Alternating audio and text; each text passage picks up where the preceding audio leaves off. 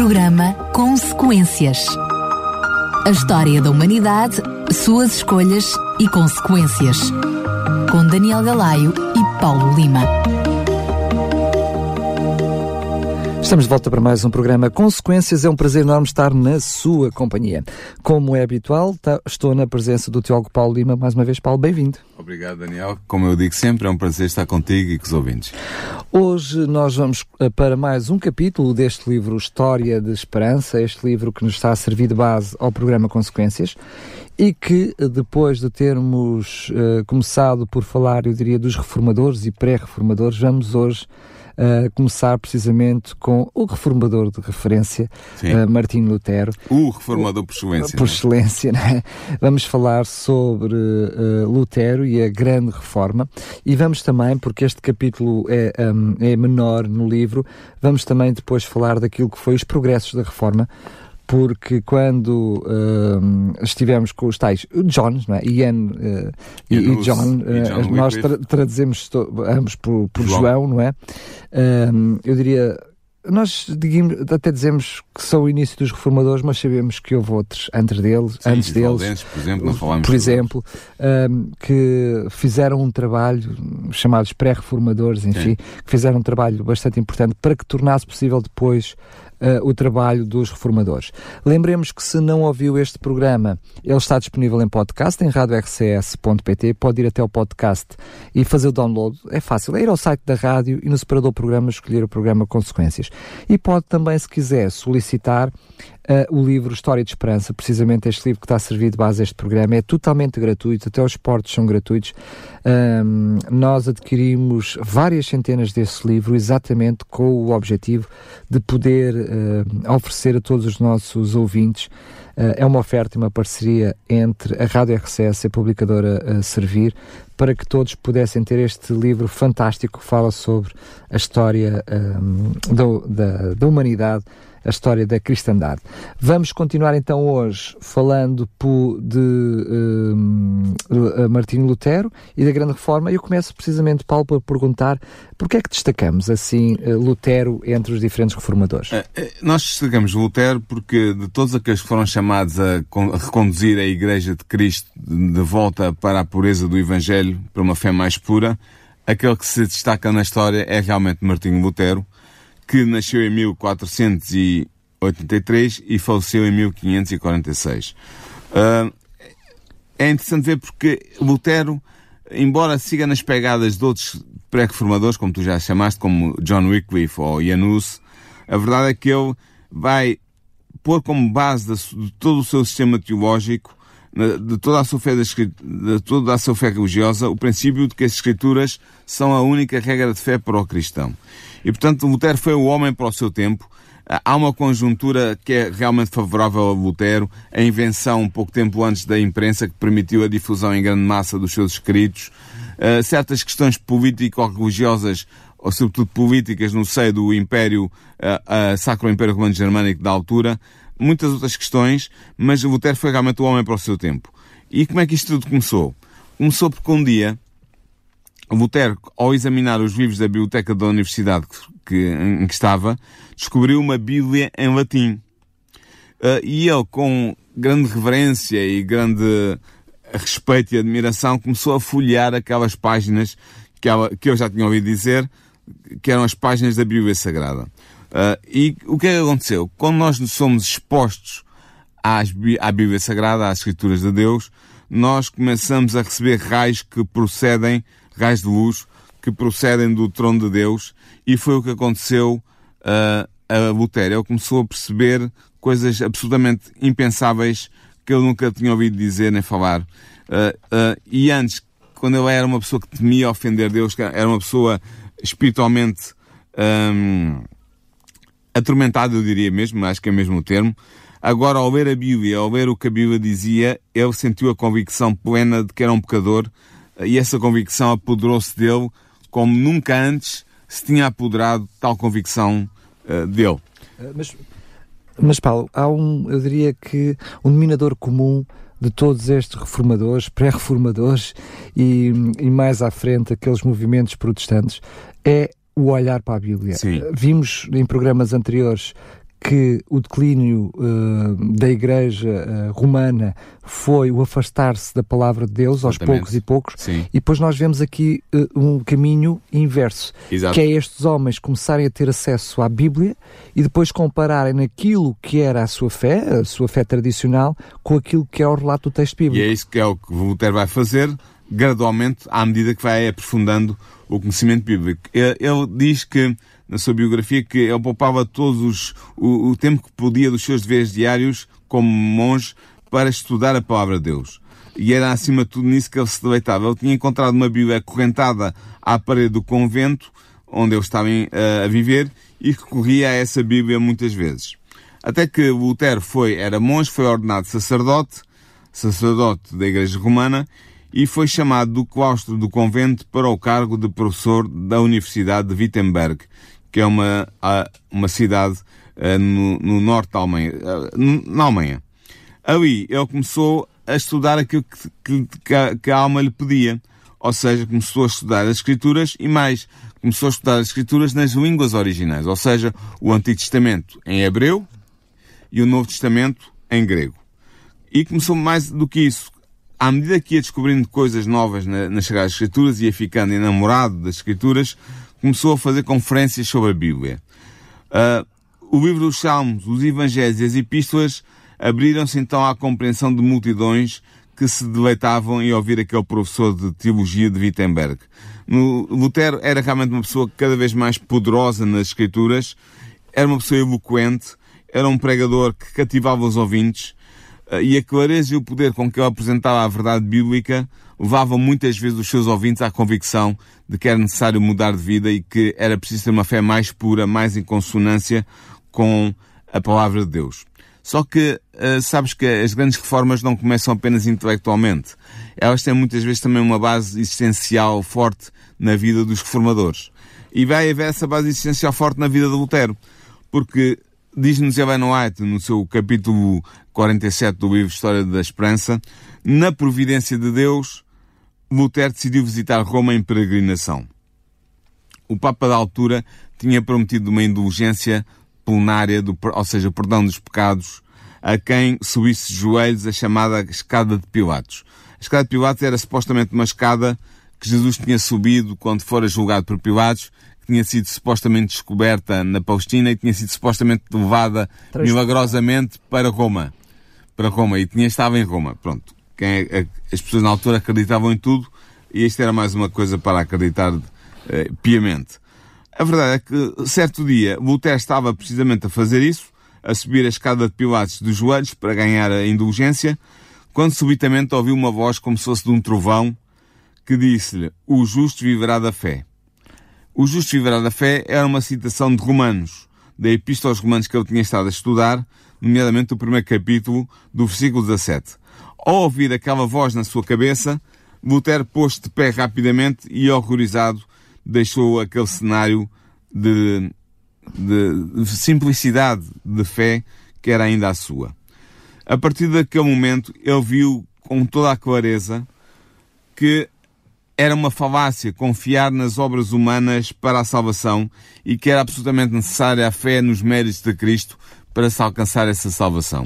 Ele eu, viu isso com toda a clareza. Eu penso que, na minha percepção, antes até mesmo de, dele olhar para Uh, o sistema religioso, chamemos-lhe assim, e, e aquele, essa prática como parte integrante de um, de um sistema religioso que estava deturpado, eu acho que a primeira coisa que ele viu era que aquele ato não Uh, uh, não resolvia nada. Sim. Ou seja, uh, não, não foi uma visão que ele viu contra a Igreja naquele momento, ele viu é que aquilo uh, não lhe trazia fé. Não, e não tinha valor. E, portanto, não tinha valor. Portanto, ele Sim. percebeu é que aquele ato não tem valor. Sim. Depois foi acrescentando outro conhecimento claro. a esta, esta, este episódio. Uh, não é? Como dizia Ellen White no seu livro, os olhos de Lutero ficaram abertos naquele momento e eu nunca mais fecharia esses olhos para os enganos satânicos uh, que estavam à sua volta. E assim ele voltou as costas a Roma, retirou o coração dela e a partir desse momento a separação tornou-se cada vez maior até que ele rompeu todo o relacionamento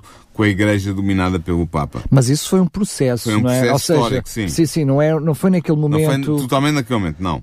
Isso depois, foi o resultado que aconteceu. Exatamente. Depois de voltar de Roma, Lutero recebeu na Universidade de Wittenberg o grau de doutor em Teologia. E agora ele tinha não só a oportunidade, mas até a obrigação de se dedicar como nunca ao estudo das Escrituras que ele amava, às Escrituras do Antigo e do Novo Testamento. Ele tinha feito um voto solene de estudar cuidadosamente a Palavra de Deus e de pregar essa Palavra com fidelidade. Uh, ele queria ser o expoente, o arauto autorizado da Bíblia. Uh, e ele fazia-o claramente ao declarar que os cristãos não deviam receber outra doutrina senão a que se apoiava na autoridade das Sagradas Escrituras. E essas palavras, como nós sabemos, feriam o fundamento de todo o sistema papal e de todo o sistema erigido durante centenas de anos pela Igreja Romana. Tanto e que continham ele... o princípio vital da Reforma, que é só a Escritura. Só a Escritura. Apenas a Escritura como regra de fé. Que eu diria que uh, segue até aos dias de hoje em, todo, em todos os movimentos protestantes. Exatamente. Não é? É a base, é, é o princípio basilar de qualquer movimento que se diga protestante, qualquer igreja que tenha matriz protestante, é o princípio da só a Escritura. Sendo que Uh, Martinho Lutero faz aqui, um, eu diria, aponta o dedo de uma forma muito direta. Quando ele diz que é a doutrina dos papas, portanto, ele não está, ele está a centrar mesmo na pessoa do Papa o problema da doutrina que ele reconhece na Igreja, não é? Sim. Portanto, ele não tem, uh, como é que eu ia dizer, ele não tem problema nenhum em uh, apontar o dedo de uma forma direta, porque exatamente, ele chama-lhe a doutrina dos papas, ou seja, toda a doutrina que ele vê que não é a doutrina da Bíblia. Bíblico, não é bíblico, exatamente.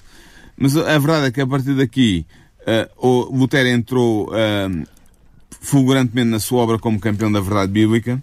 A sua voz era ouvida no púlpito, na, na universidade, em fervorosas e solenes advertências, uh, deixando bem claro que nada a não ser o arrependimento para com Deus e a fé nos méritos salvadores de Jesus podiam salvar o pecador. Uh, ele era claro, começou a falar contra as indulgências, disse que a graça não podia ser comprada, era um dom gratuito, e aconselhava o povo a não comprar as indulgências, mas a olhar com fé para um Redentor crucificado. O que eram estas indulgências? Eram os papelinhos que algumas autoridades papais passavam às pessoas em troca de dinheiro, eram comprados. Eram certificados. Eram uma espécie de certificados. Devidamente autenticados. Sim, que dava a liberdade à pessoa para, uma vez confessado os seus pecados, não ter que realizar as chamadas penas temporais da Igreja. Ou seja, não ter que ir fazer nenhuma peregrinação, não ter que rezar nenhuma Ave Maria ou ao Pai Nosso, não ter que fazer nenhuma, nenhum, nenhuma penitência especial, porque ao comprar aquele papel ficava liberto de tudo isso. Ora, Lutero vai-se voltar contra isso uh, e aconselhar o povo a não comprar essas indulgências. Claro que isso uh, vai levantar contra ele inimigos poderosos, mas também, por outro lado, os ensinos de Lutero estavam a chegar a mentes interessadas em toda a Alemanha. Mas é, deixa-me só fazer aqui uma pausa, porque isso é, é algo bastante importante. Por um lado, vemos aqui uma espécie de uma nova doutrina que o povo de repente começa a receber, sim, que é bastante favorável ao povo, portanto, dizendo-lhe que a fé está ao alcance de todos, não é algo apenas... Se pode comprar. Se, se, em primeiro lugar, que não é nada apenas, nada apenas restrito ao clero, hum. Depois está a dizer que não é nada que seja necessário comprar, portanto, sim, um povo que estava subjugado duplamente, quer pelo poder político, quer pelo poder religioso, estamos a falar financeiramente, através de impostos, sim, sim, e de, sim, tributos. Portanto, isto eram só boas notícias para o povo. Hum. Mas depois temos aqui a ver, chamada a classe douta, a classe intelectual, que começa a reconhecer também nos ditos de, de, de, de, de Lutero algum significado. Sim, a palavra de Deus que Lutero estava a manejar tão bem, e pela qual ele provava toda a doutrina, qualquer reivindicação que fizesse e qualquer pregação que fizesse, era como uma espada de dois gumes, estava a abrir caminho para o coração do povo alemão. E para além do, da Alemanha, do, do, Império Sacro, do Sacro Império Romano Germânico. Mas a verdade é que há séculos que não se via um despertar religioso como este que Lutero estava a desencadear no coração da Alemanha. E como tu dizes, esses escritos e as doutrinas do reformador Lutero começaram a espalhar-se por todas as nações da cristandade. Uh, e não só entre o povo, mas também entre os mais eruditos, os mais capazes, os mais estudiosos, os teólogos espalhados pela Europa. Estamos a falar de pessoas com poder de decisão, com poder político. Sim, exatamente, poder... ou pelo menos com poder de decisão teológica, claro, isso claramente. A verdade é que a obra começou-se a expandir à Suíça, à Holanda, alguns exemplares dos escritos de Lutero chegaram à França e à Espanha, em Inglaterra foram também bem recebidos, na Bélgica e na Itália, alguns escritos chegaram mesmo assim, em Itália, que era o centro uh, da, do poder da Igreja Romana, Suíça, Holanda, enfim, sim, todas aquelas regiões do lado receberam... Todas as... Lembra-te que a Alemanha estava no centro da, da Europa, na Europa Central, e mas tudo acho que volta, ainda lá está. Acho ainda está que... lá, ainda... Sim, ainda lá está. Eu queria dizer, o Sacro Império Romano Germânico estava ali no centro, uh, e, e, portanto, a partir daí foi-se infundido os escritos de Lutero. Só que Roma, claro, que vai reagir, não é? Isto é? Por isso é que tu disseste que era uma faca de dois gumes.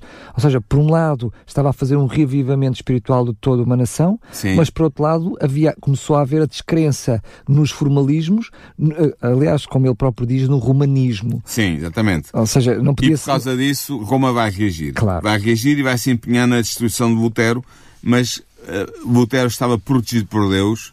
As suas doutrinas eram ouvidas em toda a parte, tanto nas cavernas, nas cabanas como nos conventos, tanto nos castelos dos nobres como na, nas universidades e até nos palácios dos reis.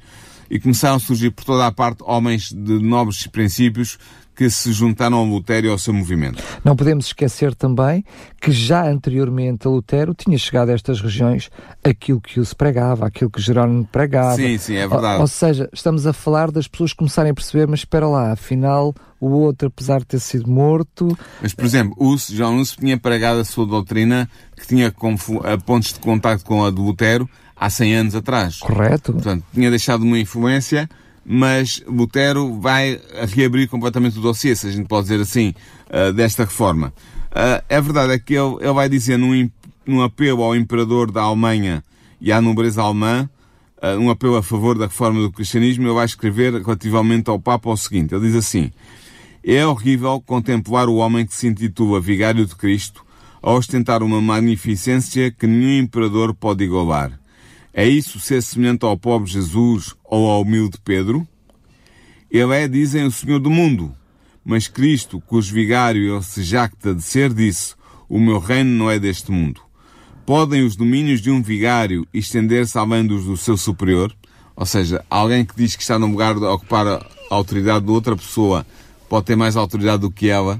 Claro. E lembramos que Papa vem precisamente de Pedro. De, de, Papa, o Papa é, é, é supostamente o sucessor de Pedro, que era supostamente o primeiro apóstolo nomeado por Cristo para ser o líder dos apóstolos. É só para fazer é o contexto, suposto, para aparecer suposto, o Lutero. Suposto, porque a base bíblica para essas crenças é nenhuma. nenhuma. Sim, mas Martinho Lutero, sabendo disso, faz referência a Pedro com, a, com essa noção, claro. Exatamente.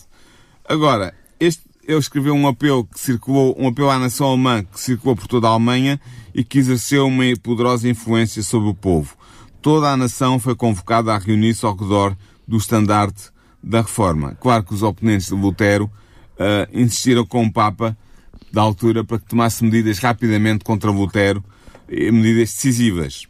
Então foi decretado pelo Papa que as suas doutrinas, as doutrinas de Lutero eram condenadas uh, e que era necessário conceder apenas sessenta dias ao reformador e aos seus adeptos para se retratarem. Se eles não se retratassem dentro do prazo de sessenta dias, deveriam ser todos excomungados. Ora, a excomunhão na sociedade de Lutero era um assunto muito sério, porque implicava que a pessoa excomungada ficava não só fora da Igreja, mas como a Igreja e a sociedade se misturavam, se confundiam, ficava também fora da sociedade humana. Portanto, já não podia receber água nem fogo de ninguém, não podia ser auxiliado por ninguém, estava, era um, par, um pária completo, estava sujeito a qualquer maltrato, uh, estava desprotegido pelas leis. E todo aquele que, que, que não cumprisse depois essas ordens juntava-se a ele. Não? Exatamente, e todo aquele que desse auxílio ao excomungado corria o risco também de excomunhão. Então o Papa mandou uma bula a excomungar Lutero. É, Quando Lutero... Nunca, nunca ouvimos falar tanto de bulas papais como começa a surgir a partir de Martinho Lutero. Com Lutero chega uma bula interessante, porque é uma bula que vai excomungar Lutero, que é dirigida às autoridades do, onde, do estado onde Lutero estava e também às autoridades da, da Universidade de Wittenberg. Lutero reagiu a esta bula e ele disse o seguinte... De uma forma, diria, desculpa lá, já Sim. vou ter a oportunidade de dizer a forma como ele reagiu, mas... Uh, até para nós, com a devida distância, não é? Estamos hum. hoje a analisar isto que se passou há mais de quinhentos anos lá Sim. atrás. É surpreendente a forma como Martinho Lutero, que reconhecia uh, todas as críticas que fazia à Igreja de Roma e ao Papa, reconheciam-lhe a autoridade e por isso ele se opunha tanto e por isso é que não foi... Ele primeiro tentou reformar a Igreja dentro. Sim, por dentro. Uh, e só depois é que passou para ser-lhe oposição, chamemos-lhe assim. Sim, sim. Uh, o facto de ele não reconhecer a própria bula não deixa de ser um ato surpreendente, não é? É, é um ato de coragem, sobretudo para a época em que eu vivia. Claro. Mas ele vai dizer o seguinte a propósito dessa bula: desprezo-a e ataco-a como ímpia, falsa. É o próprio Cristo que nela é condenado. Regozijo-me por ter de suportar tais mais pela melhor das causas. Sinto já maior liberdade no meu coração, pois finalmente sei que o Papa é o anticristo e que o seu trono é o do próprio Satanás. São palavras duras, palavras incisivas. E é a primeira incisivas. vez que ouvimos nem todas... Alguém dizer, alguém que saiu da Igreja de Roma dizer uma coisa destas, teve que dar uma volta muito grande na sua mente, na sua maneira de encarar a Bíblia e a autoridade da Bíblia como base de toda a autoridade cristã e de toda a vida cristã. E chega mais longe, é aqui que Martinho Lutero chega mais longe de, com esta afirmação do que qualquer outro reformador no passado tenha chegado. Exatamente, né? Isso mesmo. Contudo, a palavra do Papa ainda tinha muito poder, pelo que e a prisão, a tortura e a espada continuavam a ser armas poderosas que Roma exibia e utilizava para impor a obediência às consciências. E assim tudo parecia indicar que a obra do reformador Lutero estava a pontos de terminar. Aqueles que eram mais fracos, mais supersticiosos, mais impressionáveis, tremeram perante o decreto do Papa e, embora houvesse uma simpatia geral por Lutero, muitos sentiam que a vida, a própria vida, era preciosa demais para ser arriscada ao serviço da reforma e escusaram-se de dar apoio e auxílio a Lutero. Não vamos por mais medidas. É uma questão de vida ou de morte. Era uma, e era mesmo uma questão de vida ou de morte. Claro. Literalmente, era mesmo. Portanto, não era brincadeira alguém levantar-se contra o papado e dizer que a Igreja de Roma era ocupada e liderada pelo anticristo. Portanto, uma coisa como esta tinha consequências necessariamente não só religiosas, como nós diríamos hoje, mas também civis, claro, e, e legais, claro, e, e políticas. E, portanto, é, foi realmente algo de extraordinário que Lutero foi capaz de fazer. Uh, só que, entretanto, surge, no, há, há, um, há ali um vazio de poder no, Império, no Sacro Império Romano Germânico, mas surge um novo imperador, Carlos quinto, que subira ao trono da Alemanha recentemente e, mal ele se instalou no trono, os emissários de Roma apressaram-se a apresentar as suas felicitações, mas também a induzir o rei a empregar o seu poder contra a reforma e contra Lutero. Esta mudança, eu diria, política foi também, eu diria... Um, prevenção divina, ou seja, quando há pouco no início do programa dizíamos que houve um, uma, um, um conjunto de várias circunstâncias que permitiu a Martinho Lutero avançar com esta reforma. Sim. Esta é uma delas, não é? É verdade. A verdade é que, por outro lado, o eleitor da Saxónia, a Saxónia era um estado dentro do Império, do Sacro Império Romano Germânico, Frederico terceiro, a quem Carlos quinto em grande parte devia a coroa, pedia ao imperador que não desse nenhum passo contra Lutero antes de lhe conceder a oportunidade de ele se fazer ouvir uh, perante as autoridades do Império. E assim foi convocada uma Assembleia Especial dos Estados Alemães que se reuniu na cidade alemã de Worms. Esta Assembleia, esta dieta, era assim que era chamada uh, os Conselhos do, do Estado do, do Império. Esta dieta decorreu de vinte e oito de janeiro de mil quinhentos e vinte e um a vinte e cinco de maio de mil quinhentos e vinte e um. E durante essa, este, este curso desta dieta do Worms, uh, logo a seguir à ascensão de Carlos ao poder imperial, Carlos pediu para que Lutero comparecesse. Uh, uh, Carlos tinha encarregado o eleitor da Saxónia, Frederico terceiro, de levar consigo Lutero, porque Lutero estava sob a sua jurisdição, uh, Wittenberg fazia parte da Saxónia, garantindo Carlos quinto que o reformador seria protegido de qualquer violência e que lhe seria concedido debater livremente as questões em contenda com uma pessoa competente. Ora, Lutero estava ansioso por se comparecer perante o imperador e, portanto, não se sentiu atemorizado. Pelo contrário, sentiu-se contente por poder comparecer perante a dieta de Worms. O mesmo não se podia dizer dos seus amigos e todos aqueles que... que o defendiam, não é? Exatamente. Porque eles sabiam que a Martinho Lutero, por maior fé que tivesse, a vida dele estaria em perigo. Exatamente. Os amigos de Lutero estavam literalmente aterrorizados e angustiados, porque sabiam que o adversário de Lutero era nada menos, nada mais do que o Papa de Roma, e temiam que o salvo-conduto que ia ser dado a Lutero não fosse respeitado, como o salvo-conduto que Sigismundo deu a Janus, Janus cem anos antes também não fora respeitado, e Janus fora para tinha pago com a vida a sua presença no concílio de, de, de, de, de, de Constança. Porque lembremos que quando era considerado herege, o salvo-conduto... Não sei, ah, pois, a doutrina católica era que a palavra dada a um herege não tinha valor. Portanto, tu podias dar a tua palavra a um herege, mas retirá-la a seguir porque não ficavas sob punição divina, muito menos da Igreja Católica. Uh, realmente, na verdade, os, os, os defensores do Papa não desejavam a ida de Lutero a Worms, uh, mas desejavam sim a condenação dele e a morte dele. Mas, apesar disso, Lutero foi, porque iria defender a palavra de Deus. Então, finalmente, chegou a data e Lutero foi apresentado ao Imperador e estava diante do concílio, diante do Conselho do, do Império, em Worms. Sabemos que o ministério de Lutero certamente foi guiado por Deus. Claro que foi. E este foi um momento também para o próprio Deus falar as suas verdades a toda aquela gente que esteve ali presente. Sim, pessoas... Gente do mais importante que poderia haver. Era, era, um, era um dos mais importantes do, do, do Império e, portanto, da Europa. Uh, o Império era, era, ainda tinha uma dimensão muito, muito importante na política europeia.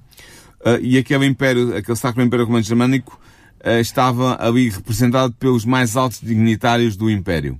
Uh, e, e eram pessoas que tinham ouvido algumas coisas sobre Lutero, mas talvez nunca o tivessem ouvido falar diretamente, nem conheciam exatamente as bases uh, daquilo que Lutero ensinava, uh, e, e estavam à partida precavidos do lado de Roma. Porque Roma tinha toda a tradição por trás dela, tinha toda a autoridade e o prestígio da Sé Papal. Portanto, eram pessoas que estavam precavidas contra Lutero. Mas Lutero mas, mas sabia por, disso. Mas, por outro lado, uh, ele, muitas dessas pessoas pensavam que iam ver uh, Lutero a defender-se, mas Lutero vai defender a Bíblia e a verdade bíblica, né? Exatamente. É interessante ver que Ellen White diz no seu livro, neste capítulo uh, quarenta e oito, sim, que uh, nunca algum, algum homem reformador da Igreja tinha comparecido perante uma assembleia mais imponente do que aquela diante da qual Martinho Lutero deveria responder agora pela sua fé. E realmente só a sua presença naquele lugar era uma vitória. Uma vitória, uma vitória da verdade, da palavra de Deus. Da palavra de Deus. Porquê é que era uma vitória da palavra de Deus? Era porque, por, pelas seguintes razões, que um determinado homem, a quem o Papa já tinha condenado e excomungado, fosse julgado por outro tribunal, já era quase em si uma rejeição da suprema autoridade do pontífice, do Papa. Ou pelo, me- pelo menos pô-la em causa. Exatamente. Depois, o reformador, colocado sob excomunhão, publicamente excluído pelo Papa da sociedade humana, tinha recebido uma garantia de proteção e foi ouvido pelos mais altos dignitários da nação. E ainda mais, Roma condenava Lutero ao silêncio, mas ele agora estava prestes a falar perante milhares de todas as partes da cristandade. E, portanto, isto, estes três aspectos mostram já uma vitória à partida de Lutero e da causa de Deus. Também mas, não podemos esquecer sim. que o Martinho Lutero, neste momento, não era qualquer ser humano. Portanto, ele era reconhecido... Uh, não só em Wittenberg, mas, ou seja, os seus estudos, as suas palestras sim, sim. deram-lhe reconhecimento e credibilidade, ou seja, à medida que ele foi pregando a palavra de Deus, foi-lhe reconhecida essa autoridade. Sim, é verdade. Que chegou, eu diria, aos mais altos poderes políticos. Claro. A verdade é que Lutero teve sempre uma atitude calma, paciente, mas sempre corajosa e nobre. E tinha que ser realmente bastante corajoso, Daniel, para estar ali naquela posição, sabendo que a vida uh, pendia por um fio. Mas ele levantou-se como testemunha de Deus entre os grandes da terra. E assim, em tom submisso e humilde, sem violência nem paixão, Lutero respondeu às perguntas que lhe foram feitas. E a primeira pergunta que lhe fizeram é se ele reconhecia, se ele, se, ele, uh, reconhecia, se retratava daquilo que tinha escrito. E foi-lhes apresentado uma série de livros que ele tinha escrito e de, de, de documentos que ele tinha escrito. Artigos, chamamos-lhe assim. Artigos e livros mesmo, é. também. Sim. Uh, Lutero pediu um dia para responder, foi dado um dia e depois ele respondeu dizendo que não podia uh, refutar ou rejeitar as doutrinas que tinha exposto naqueles livros que ele tinha produzido pela sua pena, porque eram, eram, eram palavras que se inspiravam na palavra de Deus e que vinham diretamente da Bíblia e ele não podia contradizer a, a Bíblia. Bíblia. Quando ele parou de falar, o porta-voz da dieta disse, irado, zangado com ele, não respondeste à pergunta feita. Exige-se que dês resposta clara e precisa.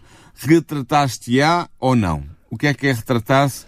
Era de voltar a, dizer, a desdizer aquilo que tinha dito. A dizer que aquilo que ele tinha dito já não acreditava nisso e retirava o que tinha dito. Mas a verdade... É isso que lhe estava a ser pedido. Que ele retirasse tudo o que tinha escrito e dito sobre o Papa, sobre a doutrina cristã, sobre a Bíblia, que tudo isso fosse retirado e que ele voltasse atrás na sua posição. Mas a verdade é que não queriam que fosse exposto os argumentos de, de Martinho Lutero, apenas queriam que Exatamente. ele dissesse que sim ou não, que se não se retratasse ou não. não Na realidade, eles procuravam a sentença, ponto Exatamente. final. Exatamente. Eles não queriam ver o assunto discutido. É isso mesmo. Só que o reformador respondeu, uma, deu uma resposta que ficou na história do cristianismo, que eu vou ler, diz assim: visto que vossa Sereníssima Majestade e vossas nobreza, nobres altezas exigem de mim uma resposta clara, simples e precisa, dar-vos-la-ei, e é esta. Não posso submeter a minha fé, quer ao Papa, quer aos concílios, porque é claro como o dia que eles têm frequentemente errado e se têm contradito uns aos outros.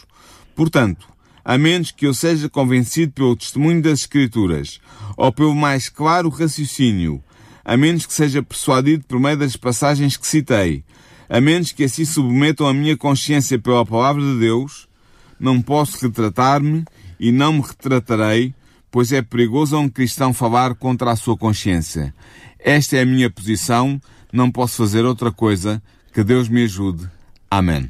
Isto é de coragem. É muita coragem. Isto é muita coragem. Quando tu sabes que estão ali pessoas, só à espera que tu digas alguma coisinha para te condenarem à fogueira, sem apelo nem agravo, ter uma, um discurso destes e enfrentar todos os poderes do Império com esta classe e com esta calma é realmente só pela ação do Espírito de Deus na vida de um homem. Mas o que ele diz claramente é: eu não me posso retratar por, sou, porque sou fiel à Palavra de Deus. Sim, estou prisioneiro e, da Palavra de Deus. E nenhum cristão pode ir contra a Palavra de Deus. Exatamente, não? É isso mesmo que ele diz.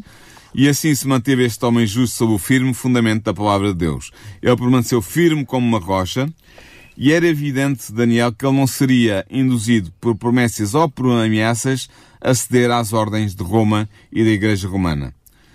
Cristo tinha falado por intermédio do testemunho de Lutero. E é interessante ver que a partir daquele momento há muitos príncipes, ou pelo menos alguns, que vão reconhecer abertamente a justiça da causa de Lutero. Muitos já estavam convictos da verdade.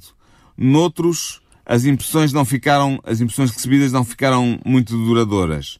Houve alguns que não exprimiram a sua convicção imediatamente, mas depois de pesquisar as escrituras por si mesmos, concluíram que Lutero uh, estava correto e tomaram a posição pela reforma. E houve um, sobretudo, que se destacou entre os governantes do, Frederico, do Império, foi Frederico terceiro. Frederico terceiro era o, imperador, era o eleitor da Saxónia, o, o príncipe da Saxónia, onde Lutero ensinava e vivia, e tinha aguardado ansiosamente o comparecimento de Lutero perante a Dieta, e foi com profunda emoção que ele escutou o discurso do doutor do Evangelho, como Lutero era conhecido. E mais, orgulhou-se de ser o protetor daquele homem. O papado sofrera ali uma derrota na, na, na Dieta de Worms, que seria sentida entre todas as nações da Europa e em todos os tempos. É porque temos que... Nós não estamos aqui com tempo, teríamos que ter muito tempo de programa para estarmos a falar de todos os pormenores. Claro. Mas estamos a falar de uh, disposição por parte de Martinho Lutero, que não teve resposta à altura por parte de, das autoridades romanas. Exato. A autoridade foi apenas a força. Uh, uh, ou seja, não, eles queriam impô-la. Queriam impô-la. Uh, ou seja, uh, todos os, os, os homens, como nós costumamos dizer em bom português, com dois dedos de testa, né? Todos os seres inteligentes que estavam ali perceberam a desigualdade do discurso de um e do outro. E isso te, por isso é que uh, Ellen White salienta a importância de Martinho Lutero perante esta audiência. Não? Mas é interessante ver que ela salienta o facto de que a influência deste único homem, ou seja, de Lutero, um homem que ousou pensar e agir por si mesmo em assuntos religiosos, iria afetar a Igreja e o mundo, não somente no seu próprio tempo, mas, em todas, mas também em todas as gerações futuras. Até aos dias de hoje. Até aos dias de hoje, e a prova disso é que somos nós que estamos aqui a falar de Lutero hoje. Claro. Uh, portanto, ele realmente achou um lugar extraordinário. Um, Lutero era uma pessoa de, de, de índole um, sanguínea, ele era fervoroso, era zeloso, era destemido, era ousado, reprovava o, verdade, uh, reprovava o pecado e chamava-o pelo seu nome, defendia a verdade com poder, não se preocupava nem com homens ímpios nem com demónios, sabia que com ao lado dele estava alguém que era mais forte do que todos eles. Ele possuía zelo, coragem, ousadia e às vezes até era, era tentado a ir até aos extremos.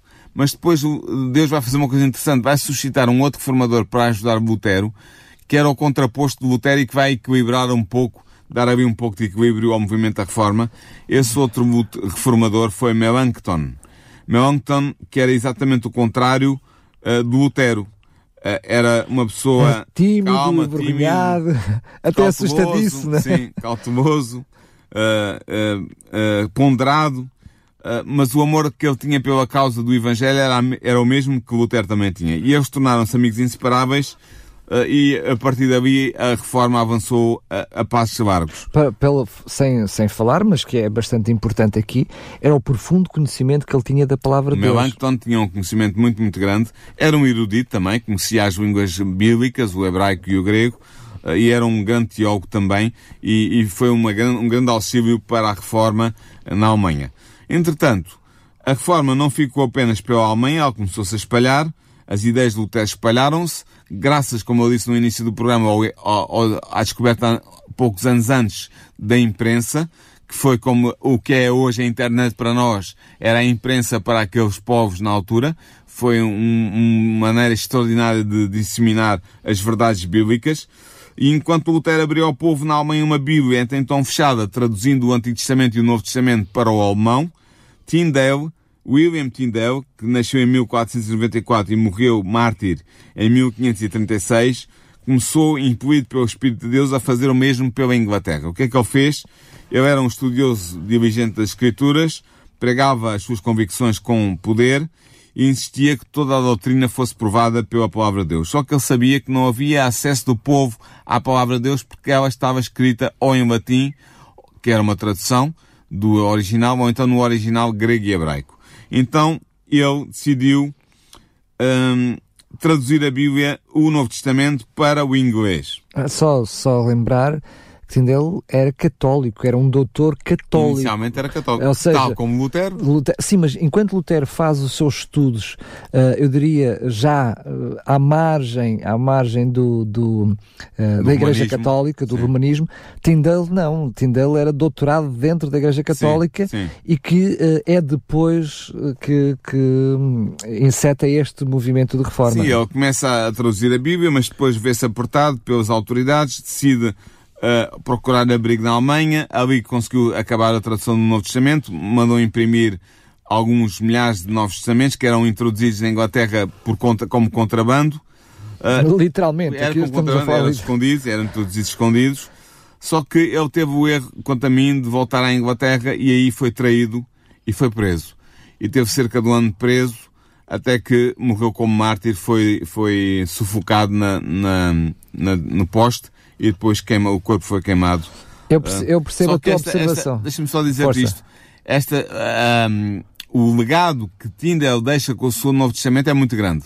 Porque vai ser a base das posteriores tra- traduções bíblicas inglesas, nomeadamente de uma que os nossos ouvintes não sei se já ouviram falar, mas que é, é a grande tradução bíblica inglesa, uh, anglo-saxónica, que é a Bíblia de James, do, do, rei, do rei Tiago. A King James Version. Uh, a, a versão do rei Tiago. Que está baseada em grande parte... Uma das versões mais distribuídas pelo mundo inteiro. Exatamente, é? Está baseada em grande parte na tradução do Tyndale do Novo Testamento. Mas estava-te a dizer que eu percebo a tua, a tua observação, no ponto de vista achas que ele cometeu um erro e tendo voltado para trás, mas a verdade é que nós não sabemos os desígnios de Deus. Sim. E o papel dele, não só em Inglaterra, mas em toda a Escócia, portanto, toda aquela região, foi fortemente iluminada com o seu ministério, não é? Na verdade, a Escócia vai, ser, vai encontrar o seu apóstolo, digamos assim, num outro homem, John Knox, um, um escocês. Sim, mas que vem beber de Tyndale. Sim, que, claro, e, e sobretudo de Calvino, porque Calvino tem aqui muito a dizer. Calvino já estava em Genebra, uh, John Knox que vai se refugiar em Genebra, vai aprender bastante com Calvino e vai levar o calvinismo para a Escócia. Uh, John Knox nasceu em mil quinhentos e treze, morreu em mil quinhentos e setenta e dois. Ele foi um reformador também de grande coragem, da cepa de um Lutero, uh, embora o, muitas vezes o machado do Carrasco se ponde, estivesse ameaçadoramente pendente sobre a sua cabeça, ele manteve-se no seu posto de dever, uh, levando avante o Evangelho e conseguiu fazer com que a Escócia ficasse livre do romanismo e adotasse a reforma calvinista, portanto a, a reforma do ponto de vista de, de João Calvino, uh, e a Escócia ficou realmente ainda até hoje uma igreja protestante, como base a chamada Kirk, como, como os escoceses dizem no seu dialeto, a igreja, a igreja diz Kirk. Uh, e, e a Igreja Presbiteriana é a Igreja de John Knox, a Igreja fundada por John Knox na, na Escócia e continua espalhada pelo mundo. Portanto, se estamos a falar para algum presbiteriano, o nosso irmão que esteja a ouvir, uh, a, sua, a sua origem uh, teológica é neste homem John Knox. Em Inglaterra, um pouco mais tarde, uh, se levantaram-se outros homens, como Latimer, uh, como, Latimer como Barnes, como Frith, como os, os irmãos Ridleys, como Cranmer, uh, que se levantaram para defender a Bíblia e para apresentar ao povo a Bíblia, dizendo que ela devia ser lida e impressa na língua do povo. Porque uh, é o autor das Escrituras, Deus, que deseja que assim seja. Um, e, portanto, estes homens em Inglaterra bateram-se também contra... contra o catolicismo romanista. Uh, todos eles, roma, todos, mas eles... Não, todos eles da origem, da origem romanista, claro. Sim. Todos eles saíram da igreja M- uh, Muitos dos nomes romanista. Que disseste amigos de Tyndale e, portanto, viveram e, com, e comunharam juntos. Portanto, eles, estes homens, alguns deles foram mártires também. Uh, Latimer, por exemplo, se eu não estou em erro, foi, foi mártir. Uh, outros foram mártires como ele também. Mas a sua posição de fé fez avançar a reforma na igreja, no que viria a ser a igreja anglicana, uh, e fez, a, fez avançar a reforma em Inglaterra, naquele uh, uh, reino uh, que, que iria levar também tanta verdade ao mundo através, mais tarde, do Império Britânico. Uh, e eu termino com uma citação de Ellen White, mesmo no fim deste capítulo dos progressos da reforma, em que ela diz assim: o grande princípio mantido por Tyndale, Frith, Latimer e pelos Ridleys foi a divina autoridade e a suficiência das Sagradas Escrituras.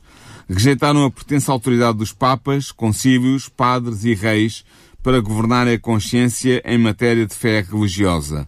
A Bíblia era a sua norma e para esta levavam todas as doutrinas e todas as pretensões. A fé em Deus e na sua palavra sustentava aqueles homens santos ao deporem a vida num instrumento de tortura. E realmente foi assim.